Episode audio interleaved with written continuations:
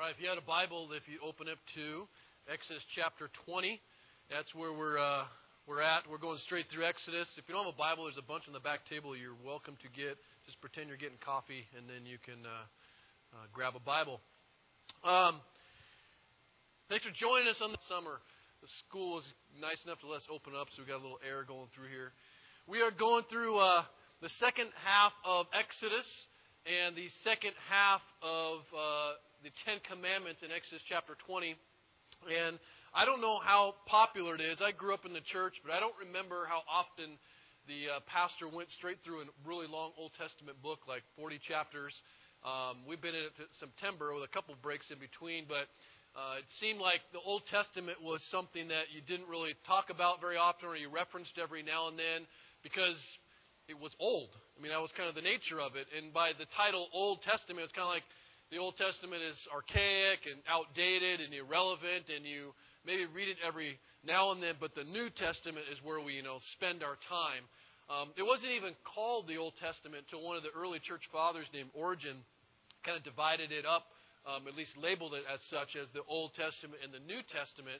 And before that time, the Jews understood the Old Testament as the writings and the prophets and the law, and so it was just called the Scripture. And it wasn't this old thing. It was their livelihood, if you will, was the place where they got their identity. And Jesus, when he was growing up, he read the Old Testament and he believed the Old Testament and he was Bible says he grew up and learned and he was doing that through the Old Testament when he um, began his ministry he read from the Old Testament the book of Isaiah when he was uh, arguing and fighting off the temptations of Satan he quoted from the book of Deuteronomy and so Jesus uh, referenced the Old Testament not as a bunch of myths and fables, but as actual history. And he believed and taught, as you read the New Testament, that Moses was a real person. And although there's some argument on whether or not Moses actually wrote the first five books of the Old Testament, Jesus believed he did. And he referenced Moses quite a bit. He actually taught directly nine of the Ten Commandments. Um, and he therefore endorsed the law as much as any law-abiding Jew would at the time.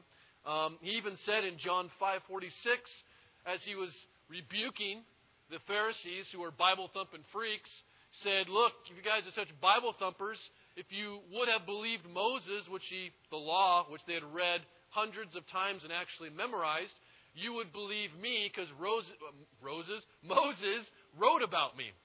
And he said basically all Moses wrote about pointed to me. And the fact is, the Old Testament or the Old Covenant, however you like to describe it, isn't detached from the New Testament or the New Covenant.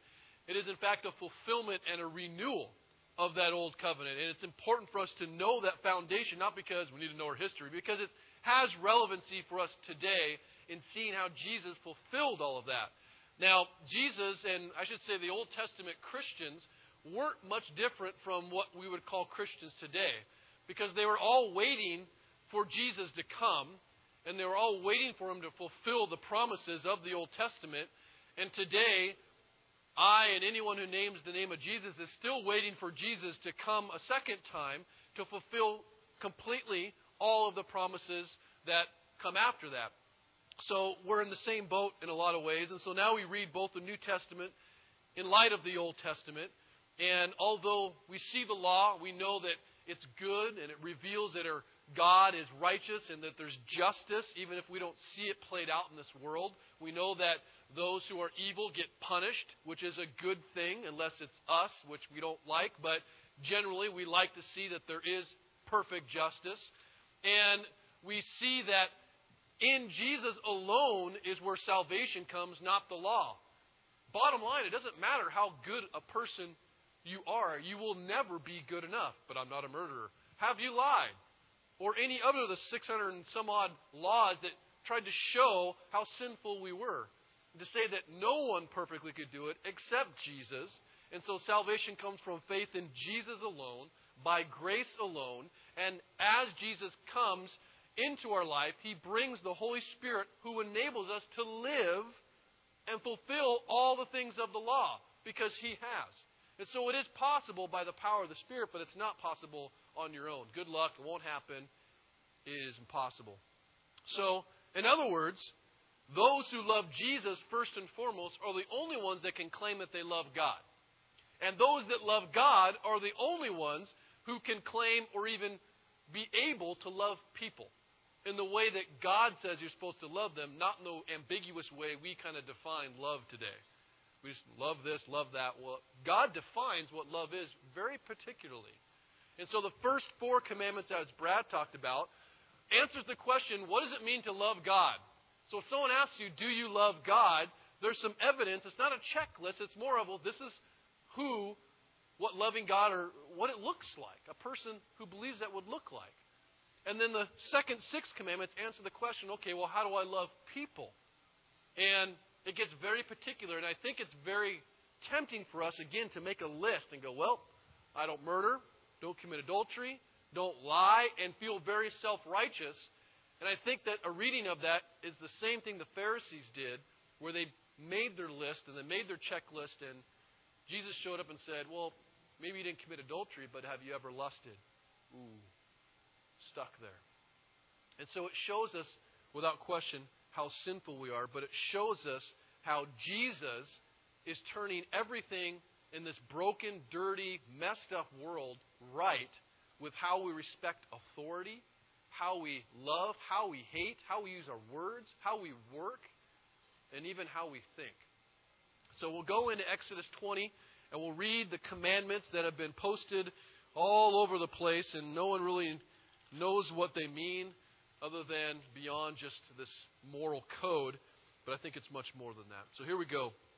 And we'll start in verse 12. We've gone through the verse, first four, and we'll start with commandment 6. Uh, in verse 12, it says this Honor your father and your mother, and your days may be long in the land that the Lord is giving you. Verse 13, so seventh commandment, sorry, fifth and sixth. You shall not murder. You shall not commit adultery. You shall not steal. You shall not bear false witness against your neighbor. You shall not covet your neighbor's house. You shall not covet your neighbor's wife, or his male servant, or his female servant, or his ox, or his donkey, or anything that is your neighbor's. And now, when all the people saw the thunder and the flashes of lightning and the sound of the trumpet and the mountain smoking, the people were afraid and trembled, and they stood far off and said to Moses, you speak to us, and we'll listen, but do not let God speak to us, lest we die. And Moses said to the people, Do not fear, for God has come to test you, that the fear of him may be before you, that you may not sin. And the people stood far off, while Moses drew near to the thick darkness where God was. So we have the 12th commandment, and as I said, with the first commandment, sets the stage for all ten, because the first commandment is always broken, that being have no other gods before me. We always put a God before Jesus whenever we sin. And so the first commandment's broken before any other commandment. And in this one, it also puts a lot of emphasis on setting the foundation for the remaining six. And that is to honor your father and mother as your days may be long. Now, we have to go back to creative order, if you will, or, or creation. Understand what we're talking about, or we end up just being in a place where we're like, yeah, obey your parents, kids, and we think that this is a commandment just for our kids, which is a fantastic one to use. When they ask, why I should do this, Dad, there was a time when the answer, because I said so, was acceptable. It's called before the fall. Okay? That's pretty much what God did. Do this, why? Because I'm God. That's supposed to work in our homes. Doesn't work in mine. Maybe it works in yours, but it doesn't prevent me from continuing to use it. Why should I do this, Dad? Because I said so. Just follow. And there will be a day in eternity when my son will respond like he should righteously and without sin when he say, Yes, Father, may I do anything else for you? Or let me go the extra mile for you, Dad. Not happening yet, but that day I pray is coming. But there was a time when that was the case. And so when we see this, we have to go back to creation and remember that Okay, God created Adam, right? He created this beautiful world, and then He brought Adam and Eve into this world, and He gave them food, and I think it was snappy, wonderful, awesome, fruit filled food. I mean, it was good, okay? He gave them shelter, beautiful garden. Wasn't like storms coming through. They could probably, well, they could run around naked, then you know it wasn't getting too cold, so it was nice, humid atmosphere, right? They gave them uh, beautiful animals to enjoy and pet. So it's like, hey, Mr. Lion, you know, he could pet them, which would be really cool, and they wouldn't snap your hand off. It'd be, you know, it was enjoyable, beautiful mountains, everything to look at. It was gorgeous. And he gave them education. He taught them about things. I'm pretty sure he uh, obviously taught them about the his law, but he probably had to teach Adam a little bit how to use a shovel or a stick, whatever he was using to cultivate the land. But he taught them and he gave them love. And he said, Adam, you're in charge of all of this. You're in charge of the animals, you're in charge of the plants, you're in charge of this woman and protecting her that I gave you. You're in charge of it. Then he said, You guys, Adam and Eve, you guys are exclusive. There's no friends with benefits in this world, right? You are exclusive to one another. You are going to have lots of sex because you've got to populate a whole world. So enjoy yourself, have fun. That's what he told them. Then, all pre fall, he said, Adam, you've got a job. You are to work. Work is part of it. It wasn't laborious. He enjoyed it. He said, cultivate all of this. This garden I planted here, make the rest of the world look like that, okay? Cultivate it, build it, and Eve, help him with his work. Set an order to things. And then, finally, he said, enjoy on that seventh day, enjoy your work. Enjoy the provision. Eat of the fruit of your labor as you cultivate and grow and, and have fun. So in this world without sin, there's there's you know, drink and no alcoholism. There's food and no gluttony. There's, it's a beautiful, perfect world. He gave them everything. And he said, just don't eat from that. That one tree over there, you see it, Adam? Yeah. Don't eat from that tree. So he set an order. And God, what amounts to the perfect father, the perfect parent, sets the family rules. And everyone has their family rules, right? And some are good, some bad. My mom and dad had all their family rules, and we used to, I mean, it was like she'd put the fear of the Lord in us when we went to other people's homes. And so we'd always get good reports because I was a really good kid. Because I would go, and the one thing she always say was, eat everything that's offered to you. That was one of the family rules we had. So I, really only one food I dislike. I had ahi last night. It looks disgusting. Fantastic. So I'll eat just about anything, right? Cooked carrots I can't eat. I hate cooked carrots. They taste like pure crap. I just can't eat them, okay? I like carrots, but you, cook them, something happens, I can't eat them. But I guarantee you, I went to many a home where, for some reason, everyone likes to put cooked carrots in everything. Stew, whatever. Just cook carrots in a bowl. Doesn't make any sense to me. Here, Sammy, boom. I would eat every single one of those cooked carrots, even though I felt like throwing up because I had a family rule and I honored my mom and dad knowing that I represented them in that place. Disgusted me, but I obeyed. Now, God, in this sense, is He is this provider. He gives them everything. He is the judge. He tells them what's right and wrong. He is the teacher. He is the boss. He is the parent to Adam and Eve here. He is everything. Now, Respect for authority, respect for the structures that he has placed is essential to this world. And it's part of how things were created. There is an order to things, there's an authority. And the most basic relationship is parenting. And if we only stop there, it sounds like it's just a commandment for kids, and it's not. It's a commandment for all of us, and it's a question about are we going to live according to God's designs for how things work? or not? Are we going to follow the rules, so to speak, that dad set up? Or are we going to do our own thing? It's essential to everything because our world wants to say there are no rules. And the reality is there are. And we don't necessarily have the wisdom to understand why God has established the way things are in a certain way. But He has. And we have no right because He's God to tell Him His rules are wrong. But that's pretty much what happened in the Garden of Eden. They said, We don't like your rules. We think you're wrong. We can do it better, whatever you want to characterize it as. And so, as much as today I think children honor or dishonor their parents, or their parents honor or dishonor their bosses, or they honor kids, dishonor, honor their teachers. All of that comes as a reflection of how you honor or dishonor God and His authority. Because He's the one who's placed those things in for us. And with parents, it's even more convicting because the Israelite culture was, the parenting part, I could say, of the culture was integral to their identity and their success. Deuteronomy chapter 6 says the parents were in charge of teaching the ways of God, the character of God. That was essential to what their role was.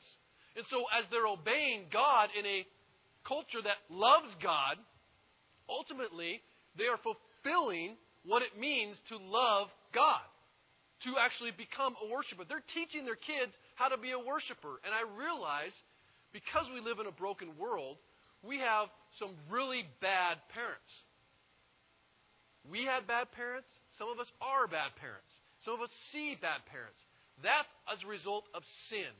But the truth is, as a parent, and our parents to us, because think, well, I don't got any kids. You got parents. Are you sure? Yes, positive. Everyone does. We have elders, so to speak. Anyone who is in authority over us that we are to respect. And we, as parents, we have to understand that to our kids, for example, and you to my kids also, you represent what God's like to them if you claim to be a Christian. My sons learn most about what God the Father is like through how I father them. And they learn what God the Father is like through how my wife mothers them. What a huge responsibility that, be quite honestly, I suck at most of the time. I make huge mistakes as a parent. But I recognize and am committed to pursuing that because I know that my authority isn't just my own, it's a reflection of God's. And what's awesome is that Jesus comes and says, Well, I know you stink at it. In fact, he says you stink at all these commandments. But he doesn't just say, Hey, let me live the perfect life. Look, you couldn't do it. He comes and lives this perfect, obedient life and then shows us how to take it a step further and how to actually be a worshiper more than just an obedient person. And he comes and he obeys his father perfectly. Even though he knows what his dad has asked him to do is going to kill him and result in his death. He obeys all the way to the cross for the glory of the Father in obedience to him, even prays on the night before, if there's any other way, God, but let your will be done. He trusts God no matter how bad it got. Even though he hated the authorities over him, the politicians that were making it hard, the religious leaders that were condemning him wrongfully. He never complained, he never whined, he never refuted. He simply obeyed because he knew, regardless of how those authorities treated him, he trusted that God was in control all the time. He always obeyed dad. And that's huge. Yes, it's good for kids, but it's also good for parents. Second commandment, I should say, Sixth commandment says, You shall not murder. That's easy. I don't kill anybody. Okay? But again, we start talking about, okay, what does it mean to worship God beyond just not murdering somebody? Because I would be really good at that because I've not murdered, so it's 100% for me. Right? Now, with the creative order established as God's in, con- in control of all things, this commandment becomes a lot easier to fulfill and understand what he's talking about. Because it's really interesting. This, the sixth commandment is huge for everyone in culture. Opponents use it to fight abortion, right? Sixth commandment, and I think they should. They use it to fight euthanasia for old people, and they should. They use it to not kill criminals. I don't know if they should, okay? But they use it. Everyone likes the sixth commandment. No, shouldn't murder, shouldn't murder, shouldn't murder. And translated in other translations, it'll say, thou shalt not kill, which is a lot more ambiguous than murder. But it's a commandment that speaks to the value of life. Specifically, I think, our hatred and the expression of it. Now, let me just tell you that God forbids any murder that results. Murder, which is very particular. In Hebrew, it talks about a, uh, a violent crime against a personal enemy. Now, typically, those violent crimes, you don't wake up one day and go, I think I'm going to kill somebody today. That sounds like a good idea typically what happens with all of us is we get angry. And anger, just like the force, right? Come on, Star Wars. Anger leads to hate, hate, you know, all those things, right? So you, you, you hate, and the expression of that hatred is what can become sinful. Jesus was angry. There's nothing wrong with being angry. The Old Testament says God hates stuff. But the question is, are we hating what God says He hates, or are we just hating stuff and people, whatever we happen to choose? It is okay to hate what God hates, and He hates sin. I hate sin. I hate, hate sin in me. I hate sin in my kids. I hate sin in the world. I hate sin. And God hates sin. And I will even go so far as to say it is okay to kill the things God says we need to kill, and it's not murder. What it is, I think, is respecting the authority of God and not taking it upon ourselves to stand in God's stead and decide what justice is going to be. It's submitting to God, saying, You're in control of all of life. But what that means is that when we break this commandment, it means we step out from under God's authority and we let our vengeance and our anger overwhelm us and we start hating people, killing them with our thoughts, or killing them practically with our hands. Now, it's unlikely that uh, many of us are actually going to become murderers, but statistically, it could be one in here, literally. But I don't think that God is necessarily so concerned about that as much as He is the hatred. Now, without question, saying thou shalt not kill doesn't mean you should never kill. People always pout off. I don't believe that the Bible promotes pacifism the Bible promotes, you know, it's always turn the other cheek. Because if I walk in and my wife's getting beaten by somebody, I'm not going to say, hey, honey, make sure you flip over and turn the other cheek to them. I'm going to end whoever that person is, and they are going to see Jesus real quick. Okay? The fact is, we have the right and the responsibility, if we actually value life, to defend ourselves and defend the innocent. And that's not murder. Moreover, I do believe that there are times to go to war and there are times to exercise capital punishment, but all of that is dictated by when God says it should happen, not just men. So, therefore, whenever a life is taken, there should be pause and contemplation, but there should always be decision. And I'll tell you right now, our world could do very well with killing a lot more people. I know it sounds bad, but man, there are some criminals out here. You got to understand, most of the offenses in the Old Testament, adultery and others, were capital offenses you were stoned for. We've gone to the opposite extreme, and we barely kill anyone for anything, and I think that's a travesty to God's justice. Said there are certain things you should kill for, but it's no different than spanking your children. If you spank your child in anger and vengeance, and I feel good, and that's why you're getting it, whoo, relief. Sin. Sin. But if you never spank your child and you continue to let them go on and live in this rebellious way, that in of itself is a disrespect and a dishonor to God who says life is valuable. Respect and authority is valuable. And so we have to be careful because taking a human life without question should be rare, but it should happen. And in Jesus, we see very clearly. He could have came down and unleashed. When he was going to get arrested, and Peter's like, sword, cuts the guy's ear off. He's like, dude, what are you doing?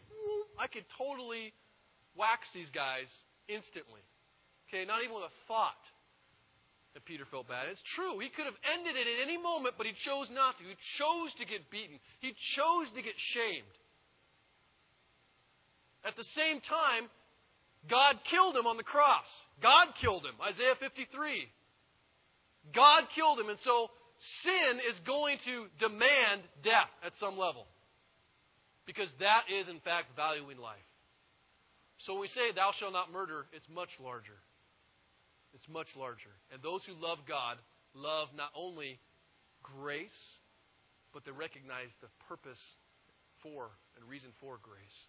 And they love God's justice. Seventh commandment you shall not commit adultery. Um, this was a difficult one, writing the kids' curriculum for it. Because what do you tell a kid about adultery without, you know, telling them about adultery? So we didn't tell them about adultery. We talked about uh, hopefully what it means to be married and what a husband and wife are supposed to do, how to be a gentleman, how to be a lady, those types of things. I don't know. I didn't teach it, but that's what I told them to teach. So if they said adultery, adultery, don't have sex with someone, you know, then that wasn't my fault. But it's much larger than just adultery, I think, in the, the sense that we might understand it. But God not only wants to govern our authority and our hatred, but also our love. And so much so, He says in His Ten Commandments, the only things that He wrote down with His own finger, marriage is huge. Relationships are important to Him. It was part of God's creative order from the beginning. And although I think some people probably have the gift of singleness, I think it's actually a gift, a rarity. I think most people are meant to be married. I think most people don't understand what it means to be married or understand how a husband and wife look and are supposed to act and how they can worship God in their roles. But the biggest rule he says about marriage in here, he begins with, is you have sex with one person. One person. And he said adultery is sex with a married person that's not your married person. Okay? That's it.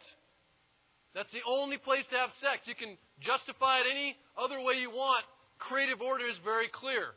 It wasn't Adam and Eve and Tina and Betty and Kelly and whoever else. It was Adam and Eve. You guys are together. His standard of beauty was her. That's it.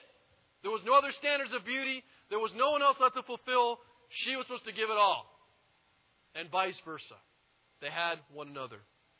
And I think that as I said before, it was so serious. Adultery was such a serious offense that it was a capital offense. That's why you have people in the New Testament when Jesus comes upon a woman caught in adultery and they're about to stone her, they're fulfilling the law. And he condemns them for their hypocrisy in many ways. But we have a world that's trying to define itself by sexuality. And they were trying to make their own rules about how things work. And adultery is just the beginning but it's certainly uh, not the, uh, the end of where things have come. The faithfulness to our spouses, particularly in this, and this is God's truth. These are God's rules. And this is coming from someone who has to live in a context where that's been completely dis- disrupted in my own extended family. But God's rule says faithfulness to heterosexual, monogamous, lifetime relationships is what is His design. And fulfilling that design demonstrates faithfulness to Him. That, someone who worships God, someone who worships God and loves God, believes in that design. And you cannot argue, cannot say, well, God changed his mind. Culture has adjusted. God isn't interested in changing culture and how our ideas change with what we want to do. God has established a design from the beginning. And I certainly believe that all sexual issues of that nature, all marital issues of that nature, if you've got a screwed up marriage, if a guy, you're struggling with lust, which is typically physical forms of that, then ladies, you struggle with emotional lust all the time, which typically lead to affairs. I would argue that the problem has very little to do, although partly, with your relationship and the love you have there as much as it has to do first and foremost with your love for God.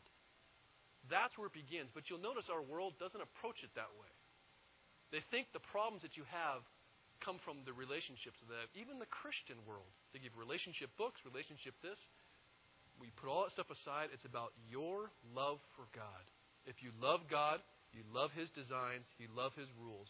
Now, you might not fulfill it perfectly, but it doesn't mean your desire is not to fulfill it. That is your pursuit. That's the commandment. Now, Jesus shows us something that's very hard for people, especially with broken marriages. He shows us that this commandment requires faithfulness. And if for those who confess Jesus, this is the type of faithfulness you've been given, and that's faithfulness to a bride who, without question, is a whore. How the Bible describes her. But the Bible describes us. He is faithful to a bride who is sleeping around with everybody. He's faithful to a bride who doesn't want him. He's faithful to a spouse who has denied him. He's faithful to a spouse who's killed him. And just as he forgives them on the cross, he forgives them on the cross, knowing all of their brokenness, all of the, you know, the ways that they've rejected him. He still pursues her.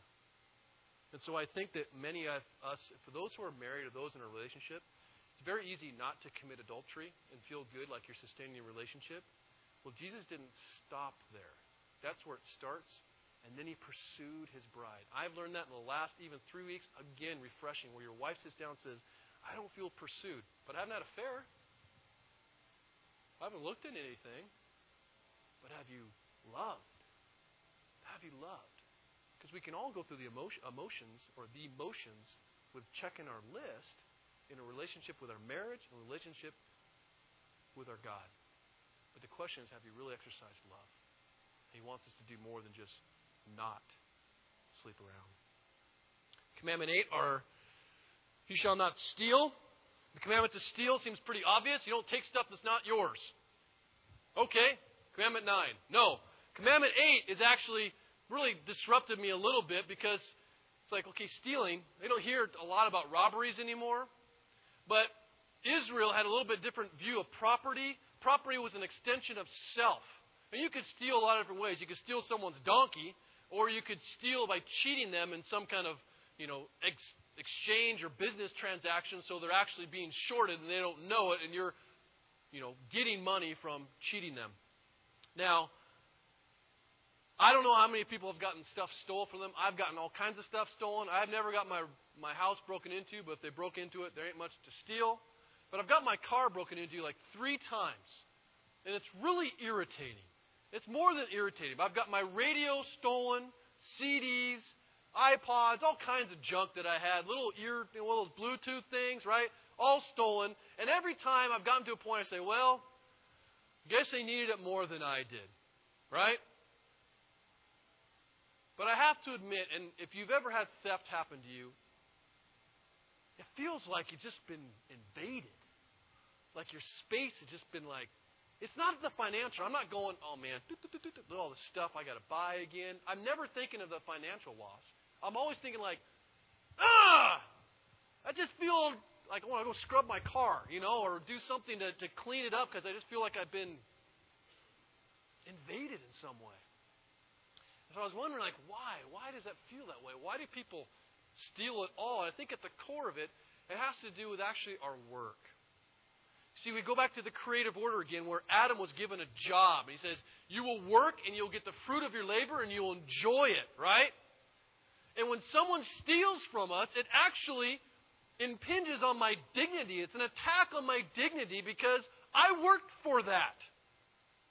That was my work, and you just took that from me. And I see it all the time in group settings too, because it's not just practical stuff. I see it when I'm teaching at school and I put kids in groups. I see it when I'm in groups like teams and leadership. I see it in our church where you got a group of people and that one guy that won't do anything, right? And he sits back and like just waits as everyone's working their tails off, and you're just like, ah, bugged. I used to make this class where I made them have the shared grade, right? So you have a group of five people, and one guy's doing nothing, but he's going to get the A because they've got the two honors kids in that group. And they're ticked, but they know, that one guy knows he won't have to do anything because they so much want their 4.0 that they will do all his work just to get the grade. But it feels angry. They're just angry about it. Dirty, yucky. They come and complain, and all it says, yeah, what are you going to do about that? because I wanted them to teach conflict resolution. But at the core of it, they were being stolen from their time, their energy, their resources. And you know, in most churches, it's like 20% of the people do 80% of the work. And for a while, it feels like, yeah, no, we're the 20%. We're the minority. And you're feeling all strong. And after a while, you're like, I you know? You start getting bugged at them. Why? Because you're stealing, you know, for every and I'm not, this is not my intent, but for every chair that someone else has to do, someone else didn't, right? And some of these guys who have got families are you know, they're here till 1 o'clock trying to tear down. We've been here sometimes tearing down. There's like three people. You go, well, this is chairs. Oh, no. There's lots of stuff. And we start getting bugged because it feels like we're stealing. And you look at Jesus, and he came, and he was a guy who had everything. He had all the wealth, anything that is, is worth anything, and he gave it all up and came and lived and worked as a man. He didn't come as a king, he came as a man. And for 30 years, worked as a blue collar carpenter. He worked. He worked. He didn't take the easy way out. He didn't cheat his way. Satan gave him the opportunity. He tempted say, hey, man, easy way to glory. Get rich quick. Come on. I'll give you it all. Just worship me. Deny God. He's like, no. I'm going to do it God's way, even though it's going to be way slower and way more painful. So for 30 years, he worked in honor to God. For three years of his ministry, he worked, and he worked every day to the point where he worked taking his own weapon of execution, the cross, to his own, the hill where he would be killed. He worked so we didn't have to, is the bottom line. And yet we work, and we think our stuff is ours, and we don't give anything to anybody, knowing our Lord has given everything to us. And we hold on to our time, our energy, our resources, our few coins, thinking it's mine. When in fact, Jesus came and said, here's what it means stealing has way more to do with work than it does taking stuff. And not only should you work hard, but you should also give because I gave everything so that you didn't have to. And we don't work for materialism, we work to honor God. So think about this. I watched that movie Seven Pounds the other night. If you haven't seen it, I'm going to ruin a little bit for you, but that's okay. Very beginning, they talk about this guy who is going to die, basically. And uh, in one of the scenes, as, as he's preparing for his death, he gives a lot of stuff away to help people. One of the things he does that was just striking to me is he gives his house, beautiful beach house in California. And there's a woman who has a couple kids, and she's abused, and she's in a terrible situation. She's trapped, and it can't get out. And so he writes her a letter. First, he goes and says, I want to help you. And she denies. She says, No, I don't want your help. He's like, I just want to help you. No, I don't want your help. Finally, she, he gives her phone number. She calls. And he gives her a letter and says, Sign on this line. The house is yours. Don't ever call me again. He's going to be dead, so she probably can't. But don't ever contact me and don't ever ask why. I couldn't help but think what she would be willing to do if she could, like, you know, respond to him. Because someone always gives you a gift, you always want to give something back. Right? You get a gift, and it's always like, but I didn't get you anything. You know? So you give, you're given a house. And it's not some shack out in Darrington. It's like a house, like a big house, right?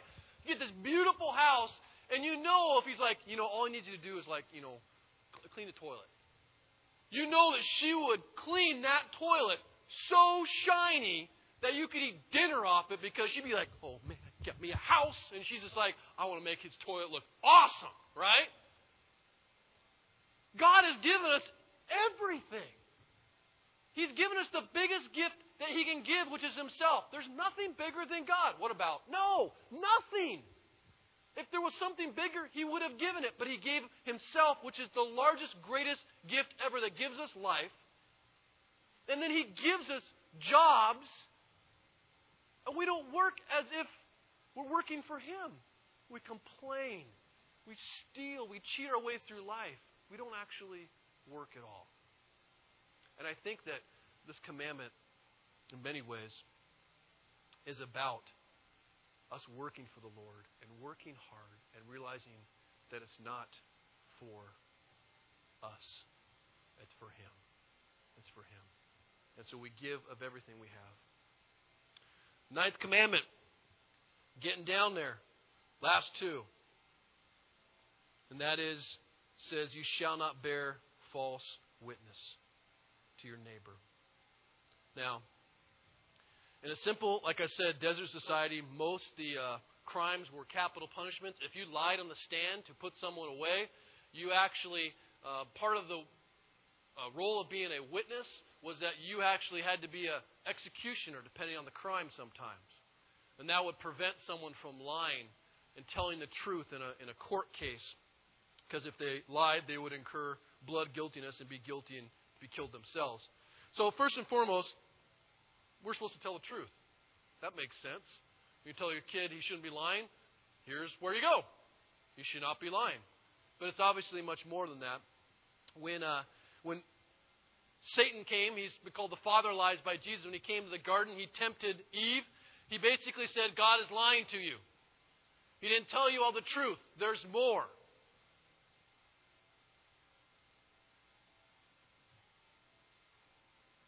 And those who love God tell the truth, and those who don't not only believe the lies, but they tell the lies. And the thing about that's hard about that is that if you are constantly telling the truth, and that's lying, gossip, false truth, perpetuating it as in a false gospel, a false teaching, you don't love God. You don't love God. Jesus said that in Luke chapter 6 that what comes out of the mouth is evident of the heart. And I'm not talking about profanity because I think there are times when a profane word actually is rather apropos for the moment. And I can break someone down without using a single profane word there is. It has nothing to do with the word as much as it has to do with the heart behind the word. And Jesus said that the words that are coming out of our mouth oftentimes are evidence of what we actually love, of what's in our heart. And that includes lying and gossip. And we ask ourselves, why do people lie? Let me just tell you quite frankly. People lie because they are more concerned with men's approval than God's. It's very simple. In the moment they lie, they are more concerned what people think of them than they are concerned what God thinks of them. Our life is supposed to be lived for the audience of one person. So we lie and we gossip even as well, because that's just telling lies about people, perpetuating false truths, basically to make ourselves look better than others and make us not feel so bad about maybe a mistake that we made. This actually requires honesty. It also requires what Jesus says Look, I came and loved you knowing all the mistakes you're going to make, all the blemishes. You don't have to lie about who you are. I know who you are. You're not fooling anybody, but you are living for me. Now, men, Jesus says, I'm not going to reject you, but men reject us for way less than that. It's hard to keep up on lies. But as Jesus, Jesus lives through us, first of all, he gives us the confidence to do that gives us the authority to speak His rules and not ours. He gives us the boldness to speak it in opposition, especially when it's hard, because let's be honest, we lie and we don't tell truths, or we twist it up because we're afraid people are going to be hurt. We're afraid they're not going to like us. We're afraid they're going to kick us out of whatever it is we're in.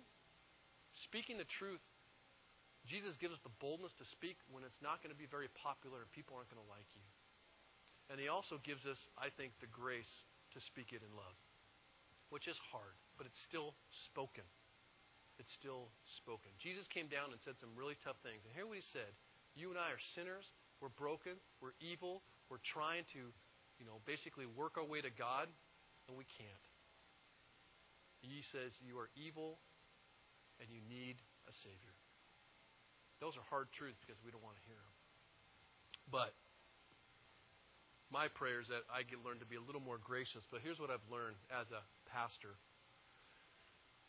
I have a lot of opportunity to tell people the truth about things, and I sit with them oftentimes, and I try my hardest to say it in this like little beautiful snowball of grace. And I give them this little snowball of grace. Here, this is the truth. And it's like a grenade. Boom! And explodes. And they're like, How could you say that? I'm like, What do you mean? See, Jesus had the perfect way of saying like the right things at the right times, and sometimes those things were very, quote, mean according to our world.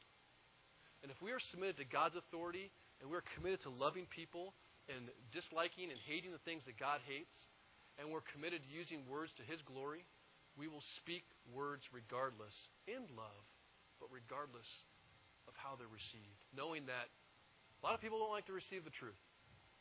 They really don't. Last one, we'll conclude with this Ten Commandment. You shall not covet. You shall not covet your neighbor's house, wife, servants, ox, donkey, or anything. This is a little bit different than all the others, and it shows me most how much I need to be saved because how do you measure coveting? We're talking about our thoughts now. I mean, I can go, hey, I'll work for you, God. I'll say nice things about you, God. I will do all these. I will not murder anybody or hate anybody wrongly. I will love people, but gosh, my thinking now? And God says, Look, your worship of me extends past any list you might make up to the point where even your very thoughts are supposed to be taken captive to me. Which, be quite honest you, is the hardest thing for any of us to do. And the reason I think why he says covet here, because coveting talks about desire. And it's the Hebrew word itself is actually neutral, and you can desire good things and desire bad things. It only becomes bad when you desire something that's not yours. So what we're really talking about here is contentment. So you ask yourself what God has given you. Your material stuff, car, home, whatever, your job, your family, your marriage, your kids, the kinds of kids. Whatever He has given you in your life, your suffering, your condition, whatever it is, at the core of it, when we covet, and we look at someone else, what they have, or what they don't have that we do, and we look around and measure our life by what all everyone else has, not just materially, but everything, at the core of it is a pride that says, I deserve blank. Where God says, Why do you think that? I love you. I will provide for you. But I've given you this. And at the core of coveting is a refusal to accept what God has given me or not given me, and a refusal to trust who He is and what He has for me. It's a refusal to admit, I think, that God actually knows what He's doing, and that God's actually in control. And in my coveting personally, it shows me because I covet everything. This is the one thing that Paul talks about in Romans 7. He's like the one commandment he picks on, talking about the law. He's like, I don't desire to covet, but because of the law, I covet everything. I covet all the time. I'm coveting everything and everyone. And he says, But there's grace in Jesus. I know that I cannot save myself. I know, I know that he has me. So Jesus came and he says, Look, by the nature of the fact that you covet, that this is so much deeper beyond the flesh of just stuff you can do, you need way more than just a moral list like the, maybe the first nine commandments feel like. You need actual heart transformation. You need complete death, complete rebirth, and complete life so that you can move out of the way, Sam die, and let Jesus live through me. And it is only then by grace that He gives, by faith in Jesus' life alone, the perfection that He has, can I actually fulfill these commandments? And it is possible. But I will tell you this, and I will read John chapter 4. If you look at these commandments and recognizing if you believe in Jesus, you're never going to be able to fulfill them. But without question, wait, that's not what I want to say. If you believe in Jesus, through Him alone can you fulfill them. And apart from Him, no way. But if you struggle like with stealing and not working that hard, if you struggle with hatred for brothers and sisters and friends and anger, if you struggle, I'm not talking about like overwhelming it, like constantly. If you struggle with adultery, then you're always looking at every other woman but your bride. If you struggle with all of these things, all the time, your words. It is not about being a better person. It's about, quite frankly, your love for God. And I would question whether or not you lo- you will never love Him perfectly. But what is the heart of your desire? And I would, before and I sit down with you, I would start with the gospel before I would start with giving you a list of behaviors you should do. And that's what the Bible says. I'll close with this and we'll pray. 1 John 4 13 says this. By this we know that we abide in him and he in us, because he's given us his Spirit. And we have seen and testified that the Father has sent his Son to be the Savior of the world. Whoever confesses that Jesus is the Son of God, God abides in him and he in God. So we have come to know and to believe that the love that God has for us, God is love, and whoever abides in love abides in God, and God abides in him. And by this is love perfected with us so that we may have confidence for the day of judgment, because as he is, so also are we in this world. There's no fear in love, but perfect love casts out fear. We love because He first loved us. If anyone says, I love God, and hates his brother, which hating your brother is breaking any of those commandments, if anyone says, I love God, and hates his brother, he is a liar. For he who does not love his brother whom he has seen cannot love God whom he has not seen. And this is the command we have from him whoever loves God must also love his brother. God's love for us causes us to love him, which causes us to love others. Quite simply. Let's pray. Father God, we give you glory for your law. Father, it reveals how holy and righteous and perfect you are and how loving you are to protect us from such things. At the same time, Father, declares that I am broken and despairing and in need of something because I cannot love you perfectly. So I pray, Father, before I try to obey rules and I try to be a better person, Father, you will teach me to love you, to put you first, to worship you, to speak highly of you, to arrange my life around you, and that by that I might love other people, worshiping you. And as I love them, Father, they will see that I worship you. Save us by your grace, Father. And when I fall short of following your law, which I am not bound by but freed from, but when I fall short of following it, God, cover me in the blood of Jesus and love me as you love and see him. And your Son's blood is the only way I may pray. Amen.